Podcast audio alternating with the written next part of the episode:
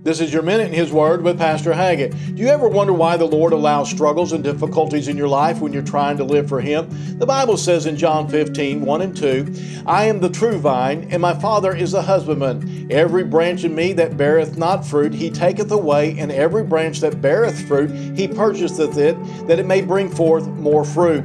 Just like pruning a fruit tree or grapevine to get it to bear better and more fruit, so does the Lord prune our lives as Christians in order that we might bear more fruit for Him.